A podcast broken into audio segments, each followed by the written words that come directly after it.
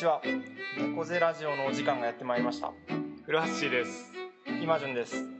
このラジオは学生時代に出会った2人のよもやま話を通じて東京の片田舎から日本社会をじわじわ温めるそんなラジオとなっております。お楽しみください。猫背ラジオ。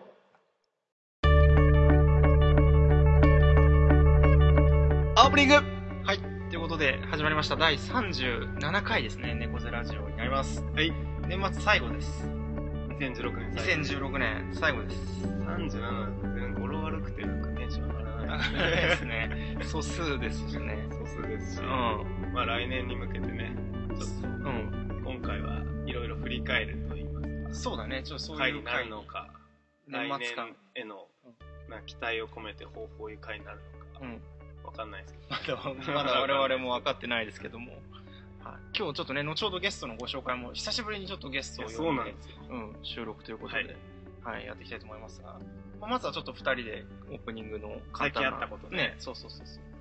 まあちょっと事前にフラッシーと話してましてあの、まあ、これしかないかなっていう感じだったんですけど、あの映画ですねアニメの「この世界の片隅に」という映画がありまして11月ぐらいかな最初公開されたのが、うん。うんだったんですけど。あそんな前なんだ。そうだね。うんうん。なんか俺フィルマークスってさ、はいはい。あのアプリがあってあ映画をはいはいなんか管理してまあなんか評価してうんうん。それをシェアするみたいな SNS がはいはい。あるんだって。それでね、うん。なんか1万ぐらいビュー数があるのに、4.4星ついてるのうん。がで見つけて、うん。そんなのってないんだよあ映画で。ないんだなんか「タイタニック」とかでもなんか4 4.1とか。はいはいはいすごいなこれ。うんうんうん。でも本当、ま、前情報何も知らず見に行ってみたいな、そしたら全然やってる映画館なくて。あそうなんだよそうなんだもともとはもう東京でも3巻か4巻ぐらいしかなかっあそうなの？最初は。た最初はそうですね、うん。で本当にどんどんどんどんこうあのね増えていって口コミで、で最後なんかエンドロールでさ、うなんかクラウドファンディングで支援の皆様みたいな感じで。そうそうそうそうそうそうそう。ね。だからなんか皆さんのお力でみたいなあ広まっていったそうみたいなそうそうそうそうそう制作費用によねそう3600万くらいかな。あそうなんだ、うんうんうん。活動支援金を集めて。マジ、うんえじゃあクラウドファンディング以外でも多分集めそうだね。それ以外でももちろえーん自活でやってるんだと思いますけどたも、ん。そう。いや本当にねあのぜひあの騙されたと思ってい行ってほしいなと思いますけども。や いやよかったですね、うんあれは。本当に。なんかあの広島出身のね、うん。イマジュンからしたらね。はいはいひとしおなんだろうね。そうだね。まあそうだね。だって俺やっぱ聞き取れないとこあったもんね方言。あれそうだよね。意外とねローカルな映画だなって気はしててなんか地名とかも説明なしにガンガン出てくるからそうそうそうそう。聞いてて大丈夫なのかなと思うところはありましたいやでもなんかあの、うん。ムービーとかさ、うん。あの映画良かったから、うん。なんか YouTube で制作秘話みたいなのはいはいはい。見てたんだけど、うんうん。なんか本当広島になんかあの映画監督の方さ、うんうん。夜行バスで行ってあ夜行バスで帰ってみたいなのもそうそうそうそう数えきれないくらいやってうん。でそういった中でなんかいろんな人講演会の人たちがなんかグループができて応援してもらえるようになってでいろんな人たちがこの時はこうでここになんかこの置物があってとかなんか写真を提供してくれる人たちがいたりとかして、うんうんうん。なんかそういうプロセスでできてったそうそうそういろんな人関わってね。な、かなりその今フラッシュ言ってくれたようにこう交渉学がしっかりしてるというか、うん。かなり厳密に分析をして、うん、ね。もう歴史的に間違いがないようにしてうん。もともと原作の河野文夫さんっていう人の漫画がまあそういう作りだったんだけどあそうなんだ。そうそうもう面白いのは原作の最後のページに、あのもし間違いがあったらこう早く教えてくださいみたいなことは一文で書いてあるとか、やっぱ後世に残すみたいな。そうだね。意味合いが強かったんだな多分あるんだと思うんだけど。うん。いや本当にいやなんか監督の人が言ってたんだけどさ、はいはいはい。なんか街を再現しようと思って最初やってたんだけど、うんうん。途中でやっぱいろんな人の話を聞く中で街を再現するだけじゃうん。ダメだってことを気づいたって言ってもういろんな人たちの、まあ、思いをもういただいていったうん。から、街じゃなくてその人たちがそれを見た時に、うん。感情も思い出せるような、それぐらいの責任感を持ってやらなきゃいけないみたいな、はいはいはいはい。感じた。とねあの監督の片渕素直さんっていう方なんかすごいこう責任感のある感じというかねなんか引き受けるてます感っていうか、すごくなんか信頼できる実直な感じありますうん、うん。ぜひおすすめ。本当に日本アニメ市場というかね日本映画市場に僕はもう確実に残る。そうだね、うん。残ると思う。なような気がしてますけど、よかったですいや。またこれはなんか一回使える気がするね。これ これ。これについて語るみたいな。今までちょっと喋り足りなさそうだあもうもううもうね1日ぐらいこれ24時間ぐらい これについて語れますよ。もう本当に。そうそうそうそう。ということでね、また日を改めて、ね。ねちょっとゲストの方がうん。いらっしゃるということで、そう。ということで、まあ、僕らばっかり喋っててもあれなので早速ご紹介していきたいと思いますが、えーゲストの渡辺健太郎さんです。よっ。こんばんは、渡辺です。ついに。もう前回ゲストを呼んだのを忘れてるぐらいいや僕ら本当風通しの悪いラジオやってる自己満足ラジオをもう続けて1年ちょっと以上、はい。前回志田ちゃんだよね多分来て。あそうだね。一昨年の年末。あそんな前か、ね年末ね。年末はゲストが。ゲストを なんとなくお呼びしてるんですけども、はい。えーそうですね。まず簡単に、まあ、僕の方から渡辺さんのことをということで。あの、まあ、僕があの仕事の中で一環で作ってるあの雑誌がありまして、まあ、雑誌とも呼べないような「そういえばさ」っていうものなんですけど。でそれの第2号が出た時8月の2日ですねにやったイベントにあの渡辺さんが来てくださって、えーその時にまあ名刺交換をして実は日の出あのフリーペーパーを作っていますということで「意外と遊べる日のマガジン」っていうタイトルでやってますっていうご紹介を受けてからじゃあすぐなんか日の出飲みましょうみたいな。そうですね。えーあそうか。日の出とは言ってなかったな渡辺さん国分寺でもいいですよみたいなことをおっしゃってくれたんだけど僕は日の出に行きたくて。じゃあ日の出飲みましょうって言ってそこからなんか他の人をつないでもらったりとか最近くるみどコーヒーがやけに日のめいてるっていう。あそうそうそう日野にこう言っているんですけどその原因はもう、ま、原因というかその最初きっかけを作ってくれたのはまさに渡辺さんあそうでですね。今田さんにその、あの、イベントでお会いして、はい。で、2回目がその、日の出飲みましょうって言っうん。て、じゃあせ、センブラ行きましょう、センブラ。そうそうそう。安い居酒屋行った。センブラせんべろ。あせんべろ。1000円以内であのあベロベロ飲めるそうそうそうで、3軒目に行った店が、あの、うちのその意外と遊べる日のマガジンはの編集長も合流して行った店が、もう、ロードサイド。そう。ロードサイドはい。なんていうの？もう。20号沿いの、はい。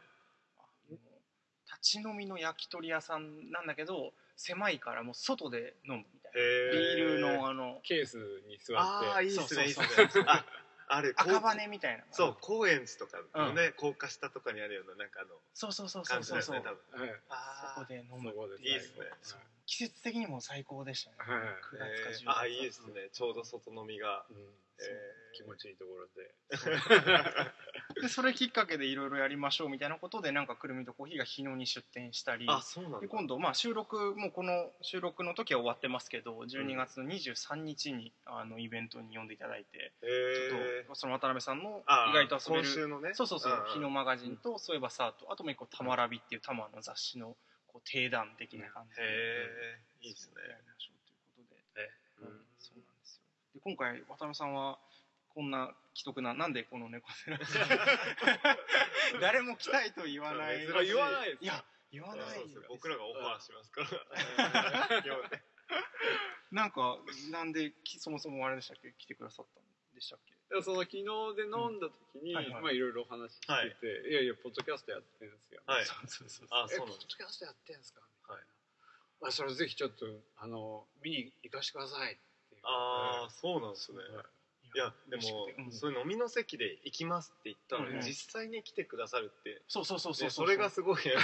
い やそうなんだよそうなんだよ本当に。うん。軽い調子で言う人はええ。結構多い中あそうですか。そうそうそう。帰って聞いて、はい。あのーあのオレオレ詐欺にあったみたいな。あ 実家おばあちゃんがあおばあちゃん。おばあちゃんがオレオレ詐欺にあった話とか聞いて、はい。あこれ行きたいな。ああ嬉しいですね。おばあおばあちゃんのおかげで。おばあちゃんのおかげでよかった。そうなんですそうねそうそう。来てくださって。えー無理ってねちょっといやいやいや。日程調整も結構あいやいやいやこちらこそえー全然全然。今日呼んでいただきましてありがとうございます。ありがとうございますそうそんな渡辺さんを踏まえてこの後メインコーナーをちょっとお話ししていきたいなと思いますけど。はい。はい。渡辺さんからなんか自己紹介を。そうですいただかなく確ていいです。かに確かに。うんそうですまあ今大体ねまあ大体。山田さんにいただいたんですけど、はいあのー意外と遊べる日のマガジン編集室、通称暇人って言って暇暇人人渡辺と申します。よろしくお願いいたします。でフリーペーパーを作ってる傍らですねあの平日の昼間は某印印刷会社で勤めておりまして、あのまあ、ブラック企業の代表たるみたいなところなんですけど。そうなんですか。ええ。あの、まあ、頑張ってはい。やって口に乗りして頑張って 口にノリなんですねチャックチャックジャックじゃなくて。えなるほど。だからねちょっとこの後の特集なんかでも和田さんに聞いてみたいことが僕はあったりしますーあいいですうんねあぜひ胸にええ秘めて。秘めて。じゃあ次のはい。コーナーにつなげていきますか。行きましょうか。じゃあ一旦ちょっとここで。切りましょうかね。はい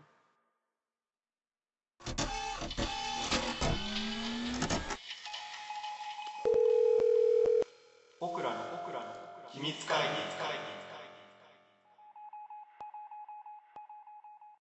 はい、えー続いてのコーナーは、はい。僕らの秘密会議。はい。バタバタまだまだということでこのコーナー片田舎から猫背な2人がこそこそ話す話題をリスナーの皆様に登聴していただいているという体でお送りするテーマトークです。猫背な2人にこそこそ話してほしいテーマも募集中です。はい。今回なんとですねお便りをいただいておりますということで。本当優しい人もまだいたってまだいたという。世の中捨てたものじゃないですよまだ。そうゲストでだからゲストを呼ぶのが2年ぶりだとしたら、い。お便りもねもう結構相当なそうですね。ねもうだいぶ来てなかった、ね。半年ぐらい来てなかったですけども、はい。はい、ラジオネームおたふくソースさんからいただきました。ありがとうございます、えーお二人が、まあ、今日ゲストは渡辺さんえーいらっしゃるので3人で話していきますが、えーお二人が今携わっている仕事の中で好きな仕事嫌いな仕事はありますか？あれば聞いてみたいです。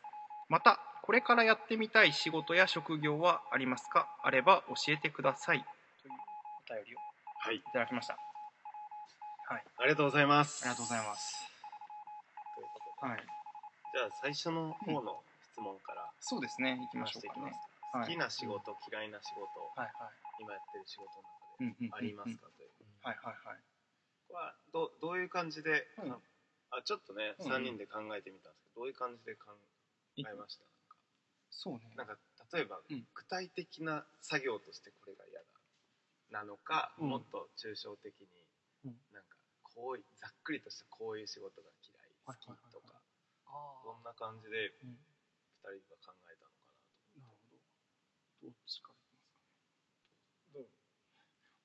ちょっと例外的な感じなので先にじゃあ言っちゃうと、はい。あのあんまりないんですね。こう好きな仕事嫌いな仕事っていうのが。あんまりこうなんかこう好きな仕事幅があったとして好き嫌いみたいなのがあると、もうほぼ真ん中ぐらい。ー。なんかめちゃくちゃ好きなこともまあそんなないし嫌いなことは特にないというか、でまあちょっと考えた時にそれ以外の軸で言うとこう得意不得意みたいなことはあるなっていうので、まあ、それ以外の中その不得意不得意の中ではいろいろあるけど別にだからといって不得意だから全部嫌いかっていうとそうでもないし得意だからって好きかっていうとそうでもないしなんかそういうこう軸もあったりするんだなっていう感じで。でまあ幸い僕の場合本当にありがたいことにねその働き方とかを見るとなんかまあもう少しこうなんですかね給料が欲しいとか、もう少し休みが欲しいとかはあるかもしれないですけど、仕事の内容で好き嫌いっていうのは、ほぼほぼないっていうか、まあ好きなことばっかりやらせてもらってるっていう感じがっていうことなんじゃない、うん。とは違う。全部好きだから、ま真ん中じゃなくて。あそっか全部好き。寄りなんですああ、うん。そうですね。どどっちかというとそうかもしれないですね、うん。うん。嫌いなことはないっていうのは、うん。ちょっといろいろ思い返してみたんですけど、うん。そんなにまあもちろんなんか個々局、個々の局面でなんかうん。面倒くせえなみたいなことはうんもちろんあるんですけど、うん。でもなんかそれを別に取り立てて言うほどでもないし多分お二人の聞いていく中で、うん。いやいやそれそれだったら僕は全部好きでしたみたいな 感じになりそうだなと思ってちょっと最初に発言してましたけど。ほどなるほど、うん。そんな感じですかね。えなるうん。ー、田辺さん。はうん。ほどはいで僕も、うん。でもそういう意味ではわりかしこちらですね好き好きがここで嫌嫌いがこっちらにこうレンジがあるとしたら割とこう好きやうん。もうおおむね僕僕もあまあ仕事でやっぱり好きかな。さっきブラック企業とおっしゃってまうん。した。そうそう。もう、ブラックにブラック働かれるの中でもまあいいこいいところをやらせていただいてるから。あそうなんですね。そうへでいうのがあって、まあまあその中でもねやっぱ嫌いなことってなって、うん。まあ大きい会社なんで、はい。あの同じようなことをうん。違う部署から依頼されることってあるんですよ。はい。こういう数字を教えてくださいみたいなのを、うん。まあ、例えばその具体的に言った方がいいのかな、まあ、経理から聞かれるし、経営企画からも聞かれるし、うんもうもうお前らあのちゃんと横で情報共有しろよみたいな。ああなるほど。同 同じことを聞かれる。そうはいはいはいそういうのは一個嫌なうんのと、うん。でもう一個やっぱあのこれってな何のためにやってんのかなみたいな。あうん。まあまああの何のためにやってるかはあの分かる分かる正直分かるんですけど、まあ、それを自分が例えばアウトプットしたものが使われるのか使われないのかのがいまいち分かりづらいようなやつですね。その渡辺さんの主なやってる仕事ってこうアウトプットしたものってはい。ユーザーがどう使ってるかみたいなことって見えたり見えなかったりっていうとど,、はいどんな感じなんですそうですね。僕の仕事をもう少し話した方がいいかもしれないですけど、僕がやってるのは、まあ、あの大きい会社なんですけど、うん。僕がいるのは100人ぐらいの部門の,、まあ、あの事業戦略っていうところ。か事業戦まあ、管管理部門みたいな、うん。コーポレートでいうと経営企画みたいな部門なんですけど、なんでそこで、えー、だから僕がアウトプットしたものを偉い人がさらに偉い人に説明する、あなるほど素材になるようなもの。はいはいはいで、まあ、肝となるものはやっぱりいくつかあるんですけど、うん。その中でやっぱこういうのも用意してほしいとか言われて、こうみたいなのも正直たまにあったりするかな。っていうところですね。なるほど。新規で生み出すものもあれば、はい。い、わゆる業務改善みたいなこともあったりそうですね、そういうのもあったりとか。する、うん。はいちょっと似てました。ね似てる 似てましたね。似てる。すごいうなずいちゃいました。うんうねんうんうん。っていう流れでいっちゃえうえいいいやなんかちょっと嫌いな仕事からはい。もうほぼ一緒だったんで言うと、うん。僕もあの今までやってるから継続してやっているがなぜそれをやるのか誰も説明できない人 が一番嫌い。あありますね。い。やこれねあるんですよ。具体的に言語化されてるのうんいいやいね。本当になんかまあ今あの今までからしたらもうありえないって思うと思うんだけど、うん。なんかあるんですよ、うん。ちょっとある程度のうん規模を超えた時に生まれてきて、うん。もう環境状況は変わってるのに、でももっといダメなのがなんかもうその時を知ってる人がもういなかったりとかもしてでもうその人がいないからもうそれが残った時の経緯も、まあ、それを生み出した時の思思いみたいなその出発点もはい。もうない状態で、なんかわかんない。これなくすのは怖いからやり続けるみたいな。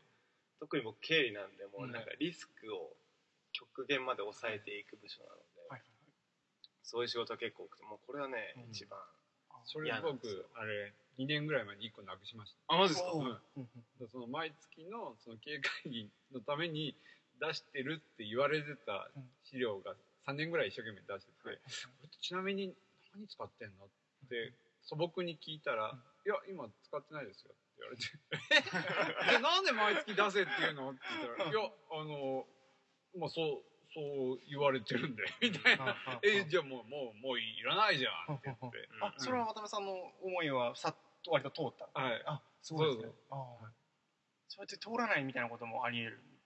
こうなんかなくしたいそうなくしやすい仕事はある。なんか関係者がもう見えやすい仕事だったらなくしやすいんだけど、うん。これもうなんか影響範囲がもう分かんない。かなり検討しないと。みたいなそうだからそれはだから使われてるんですよね。どっかでね。ああそう。僕のやつは完全に使われてなかった。そうですね。誰 も担当者が集めて自分のデスクトップに置いてるだけみたいな。っていうのがまあ嫌いな仕事。あなるほどなるほど。うん。一つ目。まだあであもう嫌いな仕事は一つだけです、うんうんでそういう意味だと、ううん。なんか好きななんか突出して好きみたいな仕事は、うん。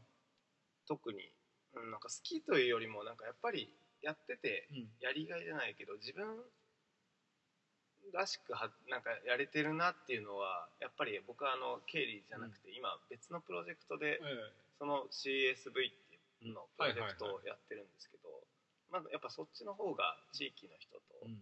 まあ、行政と関わって、まあ、その組織っていう、まあ、特にうち経理部とかは縦割りなんですけど、そういう役割を超えて働きかけてなんか新しいものを生んでいくくっていう、まあ、プロジェクトなのでやっぱりそっちの方が、まあ、楽しいですねやってては、楽しい。あやっぱやっぱ楽しいのか。えー社会貢献的なそうですね。そっちの方が楽しいなっていうのが素晴らしい。ただ経理として、うん。あの楽しいのが、うん。あのあるのはなんか数学の問題を解いてる時のような感覚がはいはいはいはい。やっぱりあってうんなんかあの数学の問題ってのはあの筆記問題みたいうん。はいはいななんか証明問題証明問題。うん。もうなんか仮説させてもうそれを長ったらしくわーって書いて、はいで数学なんで最後答えがちゃんと出て、はい。合ってるかどうかが分かるから、なんかそれが合ってた時にやっぱり気持ちいいってなるんですよね。QED みたい QED QED そうなんですよ、うんうん。それやっぱりあの気持ちよさはあうんうん。りますねアハ体験が。はいはいはい確かに答えが分かってる仕事ってなんか僕とかはあんまあんまないのかもしれないね、うん。もう仮説を立ててもう正解かどうかの検証するっていうのも、もうそんなのをやらないぐらいなタイムスパンで回っていくみたいなことが多かったりしてある程度検証するけど、な、うん。全部検証したらもう時間ないから次行くみたいなうん。感じが多いかもしれないですね、そうだよね。うん。普通うんそうだよね。難しい。でもかといって答えがいつも出る仕事が別好きなわけではなくて、両方な自分がいるとそう。だよねうんうんうん。うん。っていう感じですよねどっちかってことないですようん、ねっていう感じですかね好きな仕事そのまあ得意不得意とちょっとかぶっちゃうかもしれないですけど、はい。僕なんかでよく、まあ、こう唯一あるなと思ったのはあのマルチタスクみたいなものが極めて苦手なんですよね。どう仕事上もうどうしもうどうしようもないのでやるんですけど同時並行でいくつかありながらこうこれをちょっと進めてこっち行ってこっちも進めてこの案件も進めてみたいなのがあんまり多分得意ではなくて、仕事上もう常にそうなんですけどなんかもっとこれをじっくりやりたいけどまあこれはもう一旦ここでやるかとか やめるかみたいな ことの葛藤は僕もそうなんですよ。うん今じゃ特にだよね。ああまあ苦手だね。どっちかっていうともうなんかこう職人のようになんか一つのものをこうずっとコツコツとやるみたいな方が多分得意。うん。なんだろうなっていう気はしますけど、うんまあそこはでももう割り切ってるというか、うん。まあそんなそんな仕事はねなかなかないと思ううんんで世の中、そうまあそれは、えーと頑張って得意になっていくしか ないのかなっていう。そうですね、まあ。うんそこら辺はままだ僕らの経験不足そうねそうねまだ渡辺さんクラスになればもまだねも僕そうですね。僕30う、うん。30ちょいぐらい32345ぐらいの時は、はい。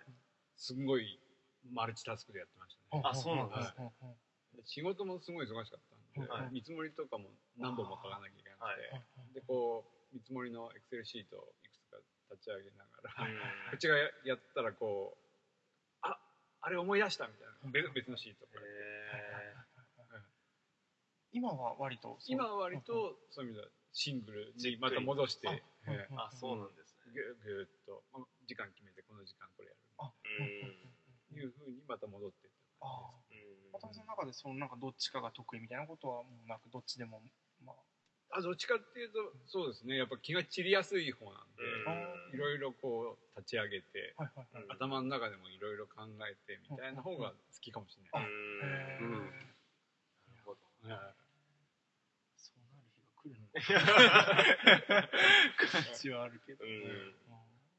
だからもうあの俺そのちょっと仕事とはまた関係ない、はい。ちょっと受験勉強時代なんですけど、もう僕あのいろいろあったら僕もなんか多分気が散っちゃうのがもう分かってたんで、もうあの、まあ、まずその日やると決めたものしか持ってかずにそして問題をと解いて答え見て一回理解したら破って捨てていくっていう。うわすごい。ストイックもうあるとやっぱまた戻っちゃうかもしれないみたいな。うんうんうん。うんいやあんだけでもよくわかんない。でまあでも退路を断つというかね。そうでも結局後悔する。んですやべえああれもう忘れちゃったみたいな。なるほどね。極端なとこまで行くと。でもそうそういう意味では受験の時も僕はこう必ずこうバリエーションあもう。がないとダメ。あそうなんですそう。あ僕もそうへー。そうなんだ。えでもバリエーション持ってても一つのことかっていくタイプでしょ？いやあでも受験勉強の時はあれこれやってたかもね。その日の気分で全違うのかなでも。その日の気分その日の気分でやってまし僕とはあのその時間の気分で。と かその分の気分で。それすごい そうか。それすごいな。じゃあ結構カバンとか重く持ってそう重いんですよ。うんうんうんうん。うん。そういう人いた。うん 意外とでもそういうなんか受験時代のやつとかをそのまま仕事にも引きずってたりとかなかなか根本ではなんか変わらないようなとこ確かに。うんそうですね。いやでも僕あのろも、はいはい。の話であれなんですいやいや。僕あの昨日、あの7年ぶりぐらいに麻雀をしたんですよ、うん、中高でよくやってたんですけど、はいはい。大学でそういう友達がいなかったので、はいはい。渡辺さん。も結構中高で僕小中小中サラブレっていやでもなんか久しぶりにやった時に、ええ。なんか自分の仕事のやり方が、麻雀の時に出出てたんですよ。へっていうのはなんかえすごいなんか入って、うん。上向きと下向きがうん。上、まあ、はいがあるんですけど、うん。それがやっぱりなんか逆さだと許せない、そうだよね。もうなんか整然と並べて、うん。もう明確にしてなんか自分の頭も常に整理するたするためにはもう他の人を待たせることもいとわないみたいな。自分のママイペースを守りたいみたいな、うん。あこれこれ仕事一緒だなとか思いながらやってましたね。あでもなんかバラバラでいい人もあいるいるいるいるあ全然いるんですよ。あだ。性格でってるわ。そうだよね。全体感を多分常に把握しししながらす物事を進めたいっていうのが多分自分の癖として強くあって。そのためにだからでもパッパパッパやればうん。より良い人ってパッパパッパ目の前のことやりまくって結局トータルで見たら全部終わってるみたいな。あるじゃないですか。僕もまずこれを終わらせればいいんだなみたいな。っていうのもなんか状況常に変わるの状況変化も全部キャッチしながら進めていくみたいな。じゃあやっぱ手配とかもちゃんとこうみ全部把握しないとみたい。見ない。なうん。出せない。はい言われてないですよ。ああ麻雀に仕事が出るっていうのは今さん麻雀されます？僕は一時期大学ぐらいの時やってましたけどでももう弱いのでもう全然誰からもちゃんと教わってないので 独学みたいなのでもうヘナチョコでもうやったら負けるみたいな感じなのでやらなくなっちゃいました。よ、サムさんはよくやられてたんですか？小中の時そうですね。だからもうかれこれ三三十あ今もやられてるんですね。いやもう全然やってあ今やってる三十年以上前ぐらいにやってたんうんですけど考えたらその頃から僕あれですね。うん。あの漫画とか読みながらやってました。えーすごい。そっかじゃあこうフラッシュみたいに長い人がいるともう僕はもう言う漫画とか無理だそうそれはそう。漫画読みながらこうやってチラチラま漫画とそういう人いるそういう人いるそういう人いますよね。でそうそうここっち側も配られた時は、まあ、ぐちゃぐちゃなまんまでなんとなくこう始めながらこう漫画読みながらあ整えていく整えながら手配見ながらみたいな。あそうそうだったかもしれないです。えーすごい。いるねそういう人、よくなんかあの通説で男性は一つのことで女性はなんかいろ同時にいろんなことできるみたいな言いますけどなんかそういう意味だとうんなんかね確かにそのマルチタスカーなんだなはいっていう感じ。うん女性性が強い女性かもしれない。性が強いかもしれな。い、うん。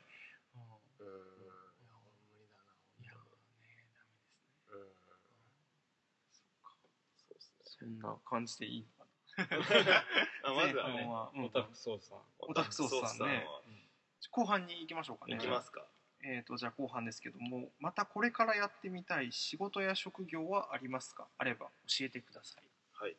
ということですけれども。どうでしょうか、どうでしょうかね。うん、かあります？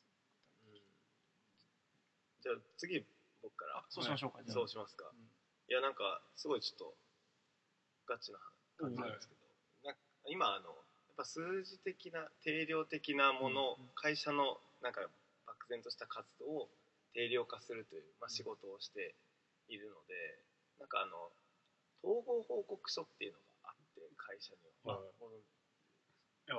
なんか統合報告書っていうのはなんかよくある投投資家への向けた発信情報なんで、そういう定財務情報とはいあとはまあ非財務情報というね。ああのなんかうちはこういう社会的価値があって、決算報告書みたいな。あそうですね。決算報告書のうん。なんかより社会としてこういうことをやっていきますっていうメッセージ性が強い報告書っていうのが今あの欧米から来た流れで結構ちょっとまあうちも新しい試みとして最近からやるようになってっていうところはすごい興味があってもう定量情報としてまあうん。企業の価値っていうのをどううん伝えるかっていうまあ部署には今いるのでなんかその非定量な部分と合わせてうん企業の価値とは何かみたいなのをちょっと仕事を通じて考えたいみたいなのをうん人事部に言ってます。割とでもずっと関心持っってる分野だよねと関心を持ってる。えそうなんですよ。うん。なんか企業もうわ漠然としたテーマなんですけど企業の価値というか社企業の社会性をどう評価するかっていう部分にちょっとずっと興味があって、それもでもねなんか企業の社会的価値って漠然なものを結局定なんか定量化していこうみたいな流れになっちゃうっていうかこう。ああでも定量化はねやっぱりししできないとこはしない、そこは住み分けて割り切って、うん。両面で定量訂正うん。でそうですでもその訂正って言われる部分を、の定量化するチャレンジみたいなのはあるよね、興味がある。うんすごくいかにこう指標を作よくたた結構叩かれがちな分野なんですけど、なんかそうやっぱり数字にししてはいけない 神聖なところを定量化すんなよみたいな、指標を取り入れるなよ。なんかよくうん KPI 評価うんなんか叩かれてますけど、ちょっとそこは興味あるんですよね、っていうのはやっぱり指標がないと社会全体にやっぱり広まりづらい。うんうんところ感覚的にはみんなこれが大事って分かってうんる、うん。なんかやっぱ明確な指標にやっぱ支配されがちなうん社会うんなので、そう。そこには興味があるという感じですほ僕は。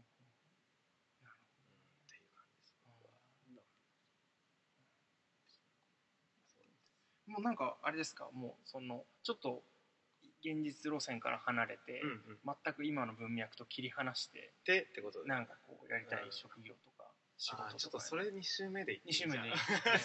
それ考えてなかっあいやいやいや。じゃあ2週目に。たうん2週目回しましょう。じゃあ渡辺さんなんかあります？そうですね。僕はまあ基本的には今みたいな仕事をやりたいんですけど、うんうんもっと小さい規模うんでやりたいな、まあ、まあさっきあの100人ぐらいの部門のって言ったんですけど、まあ、それでもやっぱ大きいうん大企業の傘の下にいるんでそれこそ100人以下ぐらいの会社でうんこういうことをやっていきたいなみたいなのがありますね。ちょっとこうスピード感持ってやうんっていく。渡辺さんは入社してから今の会社にそうなんいらっしゃるですよ。ずっとうちの会社にいて、うんそうちょっと長く居すぎたなって後悔してるところなんです今何年ぐらい。もう16年。16年うん。めうん。長い。長い。い。や いいですね。やっぱりその大規模だとはい成し得ない何かっていうのを感じたりしてるっていうことですか？うん。やっぱ感じる時もありますね。うん。スピード感とか意思決定の遅さみたいな。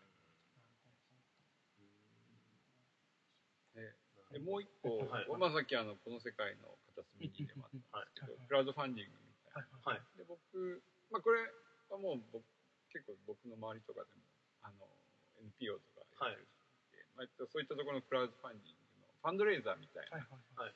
仕事みたいなのもちょっと勉強していきたいなおえマジっすか？うん。僕勉強してます。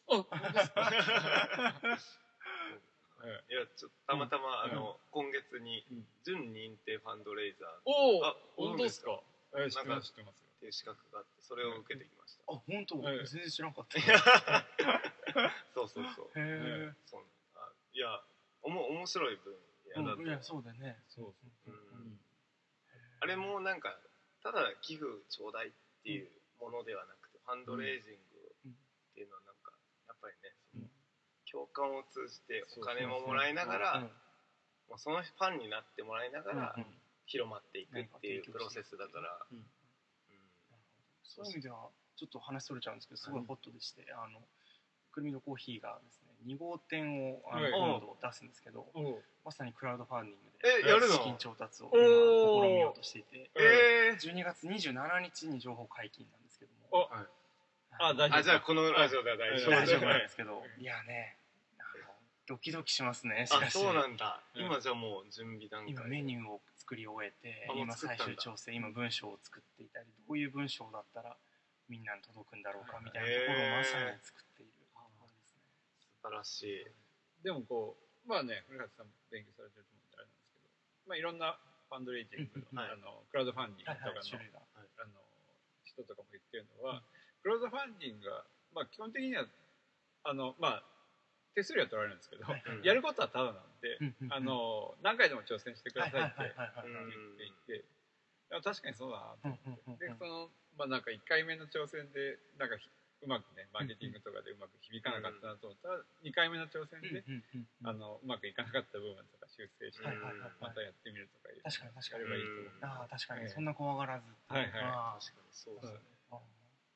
ちょっと勇気をもらそこれ多分レディー・フォーのメナさんとかジャスト・ギビングの人とかはいも同じことおっしゃってたんで。言って。へたなるえだからもうイマジンが個人でなんかやってみよう メニュー作ってはいはいはいはい。僕から手紙が届きます。届きます。誰が欲しいそうだよね。でもまあ仕事とは別でなんかそういうことやってもいいでもなんか俺前妄想なんか猫背ラジオでクラウドファンディングやるとしたらうん何ができるかなって妄想したことある？ある。で何も思いつかなくて終わった。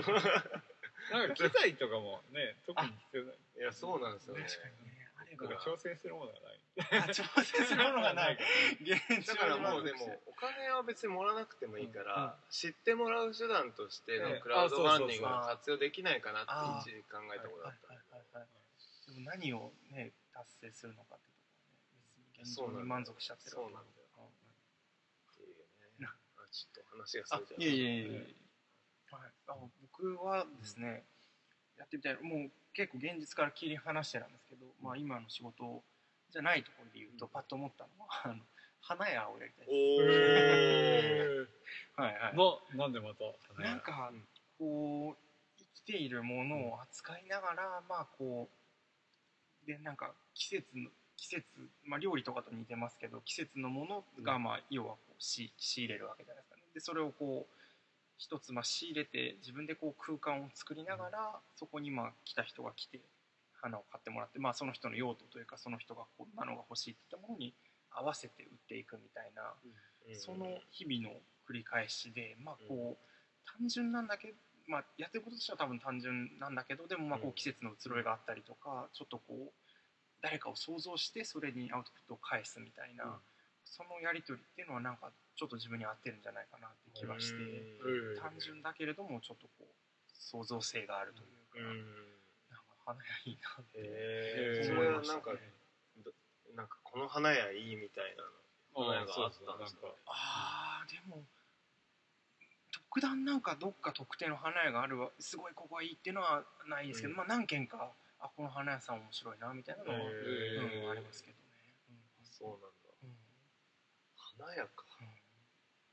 へあとやっぱ生きてるものを扱ってるって感じとかはすごくいいなって気がしていて、え季節によって違いますしね、うん。うん。確かに多分何万と種類がある中でまず選ぶっていうことの面白さとか、うん。うん。なるほうん。ど DJ に行ってああ DJ そう渡辺さんね DJ をずっとやってる。DJ やられてるんですか？はい。そう。なんへ確かに何万あるあま。何万ってあるねうん。あまたの花の中から。確かに。そう仕入れてくるのはやっぱうん。しね選ばなきゃいけないわけはいですはいはいはい仕入れてきた花の中でさらにこうその人その人に。確かに。うん。出していく。出していく。うんうんうん。確かに。DJ も全く一緒というか、うん。うん、同じ構図ですね、音楽と花マジでなんか花めっちゃ詳しくないですか そうだよね。なんとんど調べるもんそうね。そういう採集とか好きだ好きなんですよね、うん。なんかこう、うん。そういうのいいそう。でまあねずっと同じ場所を構えているっていうのでなんかそんなすごいいろんなマルチタスクで進めるって多分感じでもないと思うんで、うんうん。なんかいいなっていううん憧れが最近はありますけど、うんくるみの新事業。新事業として確かに確かに。確かに何やってもそうなんです。あのうちのその会社の定款というか、あの事業体としてはかなり多分いろんなことがあるのでうん。多分花屋もあるんじゃないかな。ねうん。作れそうだよね。作れそうな気はするので、うん。ちょっと提案してみましょう。ん。なるう、ほどね。えー、素晴らしい。突拍子もない話でいいんですいやいやで2週目。2週目。あちょっと思いつかなかったんで。あ思いつかなかった。なんかあります？さんなんかあります？全く今の文脈と切り離して突拍子もないなんかこんもなことをやりたい。あ突拍子もない、うん。突拍子もないかもしれないですけど、うん。今やりたいのあは、はいあのー日の出ビール作りたくて。おおはいいわゆるクラフトビール。クラフトビール。で、まあ、あのイギリスのパブみたいな感じで。まあ基本的にもうビールうんビールとなんかちょっとしたナッツぐらいしかないやつをやりたくて。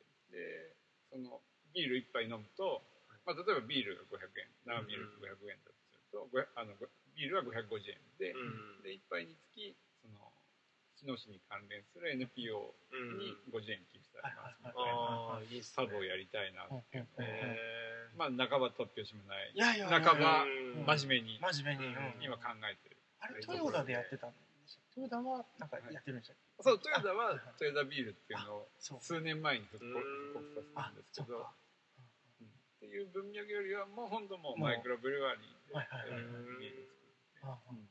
地元の人でしょあいいっすね。そんなあのいい。えーパブやりたいな。ああいいっすね。一回の小ゼラジオでもすごいニッチなんですけどこの特集の中でクラフトビールについて語った回があって そう。そうそうどんだけニッチなの。今順がハマってたハマってた時期がありまして、えーそう多様性みたいな面白いなっていやーやっぱクラフトビールってなるとその地域性と、うん。あよりやっぱ素材何使ってんだっていうその、ねそこが気になるからいいよね、うん。そうそのうん、なんかこの前ファーマーズマーケットの中で、なんかあのビーそのクラフトビールをいろいろな種類売るみたいなイベントをうちがなんだやっててちょっと行ってみたんですけどなんかいいなってなんかもう新鮮な野菜と別に調理してなくてもその新鮮な野菜とビールも合うなっていう、別にこってりしたうんおつまみ系じゃなくても太陽の下で。気持ちよかったですね。そうまさにそう。ねきゅうり とかね。確かに確かに。そうそうだからつまみきゅうりです 塩塩はそこにあるよみたいはいはいはい。はいな確かに確かに。そそんなノリで。確かに。パブやれたらいいな。確かに渡辺さん好きな豆腐とか。そうそう豆腐好きなんです 豆腐好きなんです。僕ねあの話それますけどはいえそうそうそらそらしましょう。1年間365日ぐらい多分豆腐食べてるえ？えマジっすか？本当。ほぼ毎日豆腐食べる。え豆腐ってあの卵豆腐とかじゃないもうはい。絹豆腐とか。はい。あの絹絹ごしが絹ごしが好きなんですねえそれどうやってもう冷ややっこみたいな人はどうですか？夏場はひあの冷ややっこですあで今はあのお鍋に入れて。お鍋に入れて。ええ。だからうちえうちの冷蔵庫であげるとあの豆豆腐が5丁6丁常に入ってる、えー、すごい。ええ。でもうちの奥さん楽でいいですよね。えー。そう基本的にあ豆いつ腐。増やしとけみたいな。どうせ豆腐だろう。リリーズナブルだっ確かに。えなんかそんな渡辺さんに前も聞いたかもしれないですけどなんか豆腐こだわりとかあるんですか？別に何でもいいんですか 豆腐何でもいい。何でもいい豆腐好きすぎて何でもいいんですたあそうなんですね。ええそうなんですよ。だからぼ僕がむ昔その会社の先輩でそば好きすぎて社食のそばでいいって言った先輩がいてええー、って思った。え社食のそばええー、って思ったんですけど僕が同じ状態になってるみたいな。豆腐好きすぎても何でもいい。何でもいい。それこそねあの高い豆腐屋さんの豆腐とか、まあ、スーパーで買えるなると男前豆腐とか、はい。あれはまああれで美味しいんですけど、はい。まあ、今スーパー安いじゃん40円ぐらいですね。冷やあの豆腐でもねえ美味しくいただく。好きになればもうそういうレベルいやでもなんか昨日ちょうど僕も友達とそういう話してて、うん。なんか冷蔵庫で何切らさないっていう話をあの飲み会でしたんですよ。でそでも僕はあのもずくなんですけど、僕も一緒でもずく基本まあまあなんかちょっと365日は言えないですけど、うん。300日ぐらいは食べてて。結構食ってます。でなんかもう好きだと、うん最低ラインがもうめちゃくちゃうまいから別にその上をああまた食べようってそこまで思わない。あもうあの市販のでもう十分めちゃくちゃうまいから、ああれをもういつも僕はペリッて飲んでるんですけど。ー あーそうなってくるんだ。イマジンはないない。うん。冷蔵庫で切らさないものないんだ。強いて言えばみょうが。生姜いや渋い。な 渋いわ。は好きですけどでも切らすことは全然あるの。薬味が基本的にすごい好きなの。薬味入れるときは美味しいと思って。ああね。あいやなんか全然関係ない話なんですね。いやいやいや。オタフソースオタクソースさんね 納得いただけたでしょうか。あね。オタフソースさんはどんな仕事されてるんですかね。ちょっと聞いてみたいですよね、ええそれを。ぜひ。あの知ってる方でも実はあるので、はい。ちょっとね逆にゲスト側に回っていただくみたいなこともね。イマジンも知ってるの？あ知ってます知ってます。あ知ってるうん知ってます知ってます、あうんうんうん。じゃあぜひ。ぜひ。ちょっとこの続きも話せたらはい。はい。と思いますがじゃあ一旦こんなところで。ありがとうございます。はい。ありがとうございます。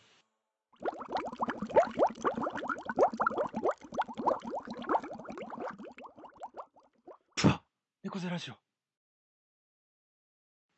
はい。では続いてのコーナー、僕らの歌です。このコーナーではリスナーから寄せられた好きな詩、歌詞、名言を今順か古橋氏が心を込めて朗読します。普段あまり披露することのない自分の大好きな言葉をぜひこのラジオで聞かせてください。ということで、今回はあの今順が自作の詩を作ってきてくれたので、お願いします。はい電車はゆっくりと速度を落としホームへと流れ込む。やがてピタと止まる。パンポンパンポン。静寂が乗車する。眼前は海。遠くには鳥のさえずり。チャラララランラン。チャラララララン。チャラララランラン。ララララ。ドアが閉まります。ご注意ください。パンポンパンポンシュー再び電車は走り出した。とい。うはい。しかなんかももうわかんない感じですけどね。はい。はい。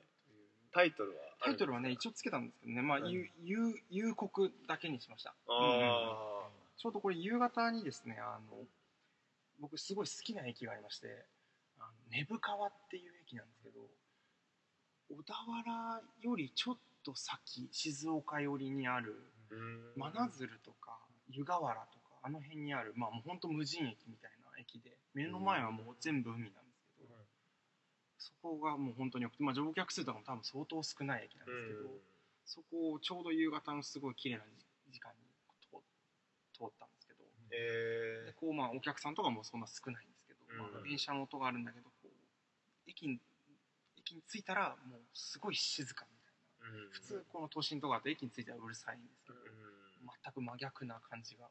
ちょっと面白いなと思って言葉にしてみたへえなるほど。何線です東海道本線ですね。東海道え今の発車音とかも東海道？東海道本線の多分あの辺はこの発車音なんですよね、イマジンっぽさがらしさがね出てましたあ出てましたか。出てました。あなんかその体験を通じて詩を書くところとか。あそうね。例えばなんか情景が浮かびやすうん。い表現をしているなというところとかです確かに。そういうのしか作れない気がしてきいて 素晴らしいですいやいやいや。情景が浮かぶって素晴らしいです。そうですね。詩の良さですそうですかね引き続きこのコーナーもあの皆様からの詩も募集していますのでね。自作のものでもいいですしこれを読んでほ欲しいってものでもいいですしはい。ぜひありました。どしどし。らはい。お待ちしております。はい。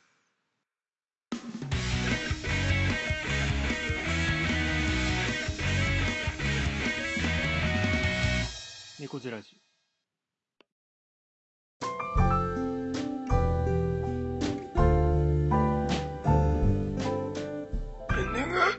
はい。ということでやってまいりましたけども37回まあね今回は最初に言ったようにちょっとまあ年末最後ということもあってはい。簡単に、まあ、ゲストの渡辺さん踏まえ2016年どんな年だったのかとかまあうん。ある人は来年の展望とかもちょっと一言ずつ。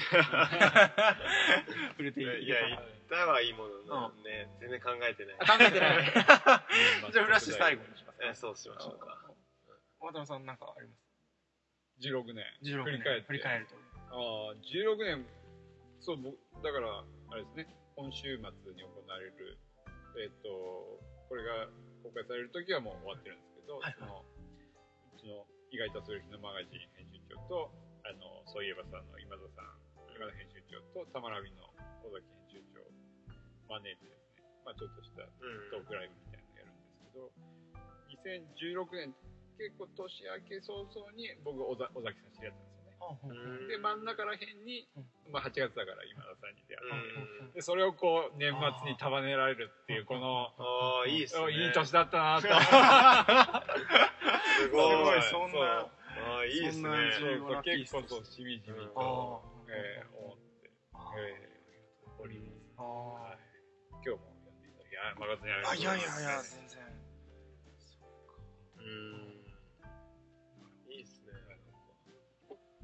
僕そうこの前あの僕とフラッシーが出会ったそのなんかまあ震災を機に出会って、こうなんかサークルを大学内に立ち上げてはい。なんか気仙沼の方に行ったりしてたんですけど、うん。それでの久しぶりの集まりがあって、うん。そこでもなんか16年どういう年だったか17年どうかみたいなことやったんですけど僕も去年と同じ去年もこんなこと言ってたし今年もなんですけどなんか全く同じ感じで思っていてあのなんか年を取るにつれなんか若干矛盾してるんですけど年を取っていくにつれ今までの生きてきたこう、まあ、若い頃含めてなんか自分が吸収したものをちゃんとなんか生かしてあげなきゃみたいな気になっていて幼少期それこそなんかこう親に見せられたものとかなんかそういう断片とかもちゃんとこう掘り返していく作業みたいなのをちゃんと丁寧にやらないと多分腐ってしまうんじゃないかなみたいなちょっと恐怖感みたいなのがあってうん。なんかそれ新たにインプットすることももちろん大事だしやっていきたいけど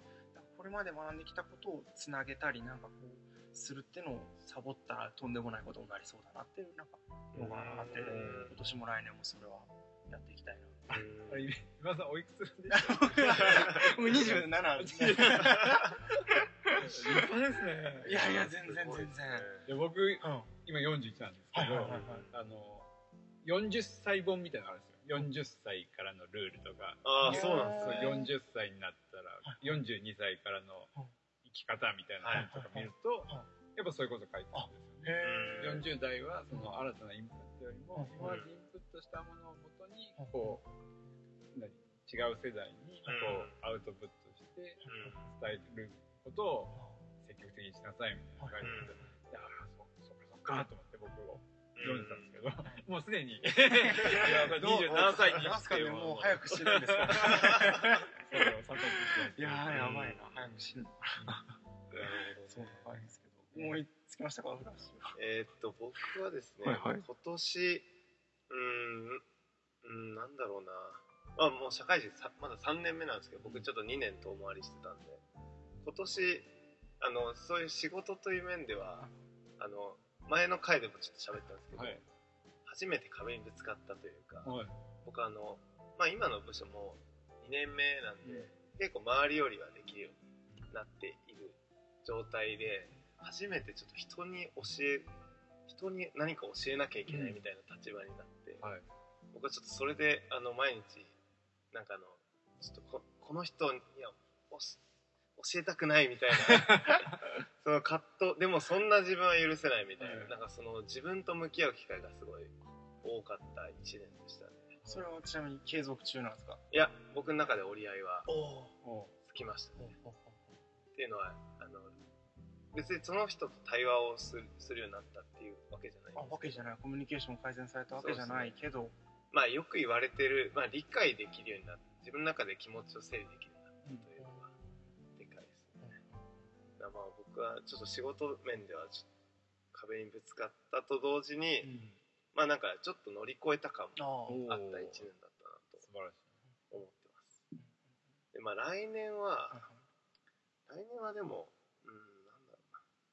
まあ来年はちょっと一区切り、ちょっとプライベートの面であ、そうだ。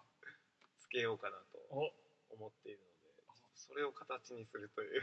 あそれは大丈夫ですか？これ言わない 形にしてからね。あ形にしてからね。形にしてからちょっと共有しようかなと思いますけど。そうですね引き続き。うんうん。ということで。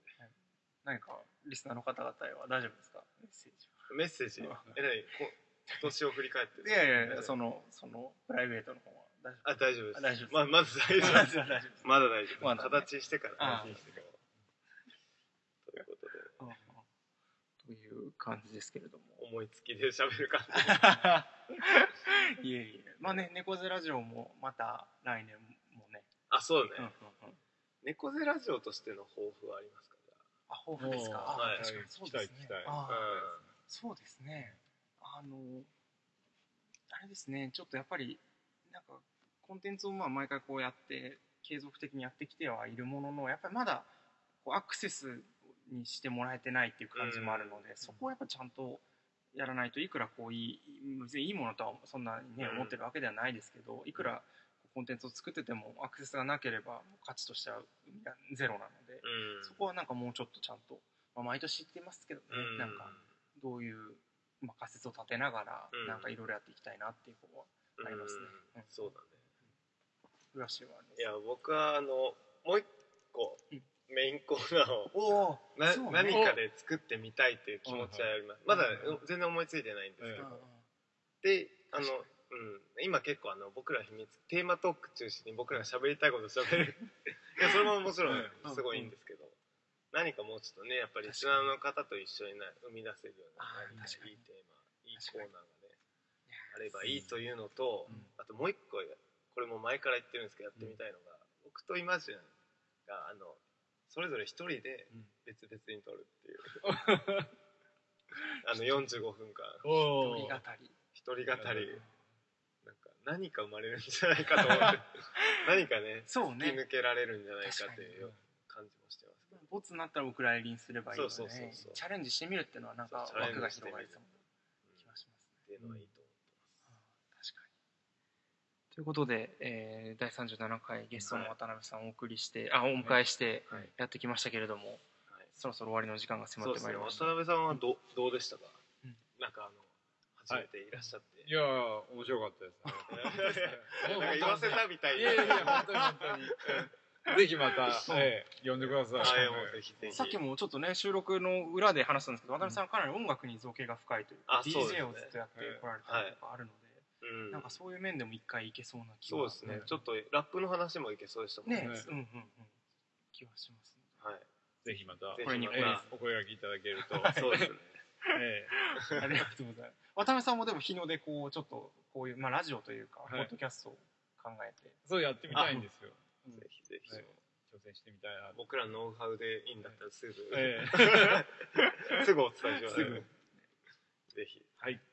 ということで、えー第37回ここまでお送りしてきたのはフラッシーと今順とゲストの渡辺さんでし渡たでした。また来年かな？また来年。また来年。バイバイ。良いお年を。良いお年を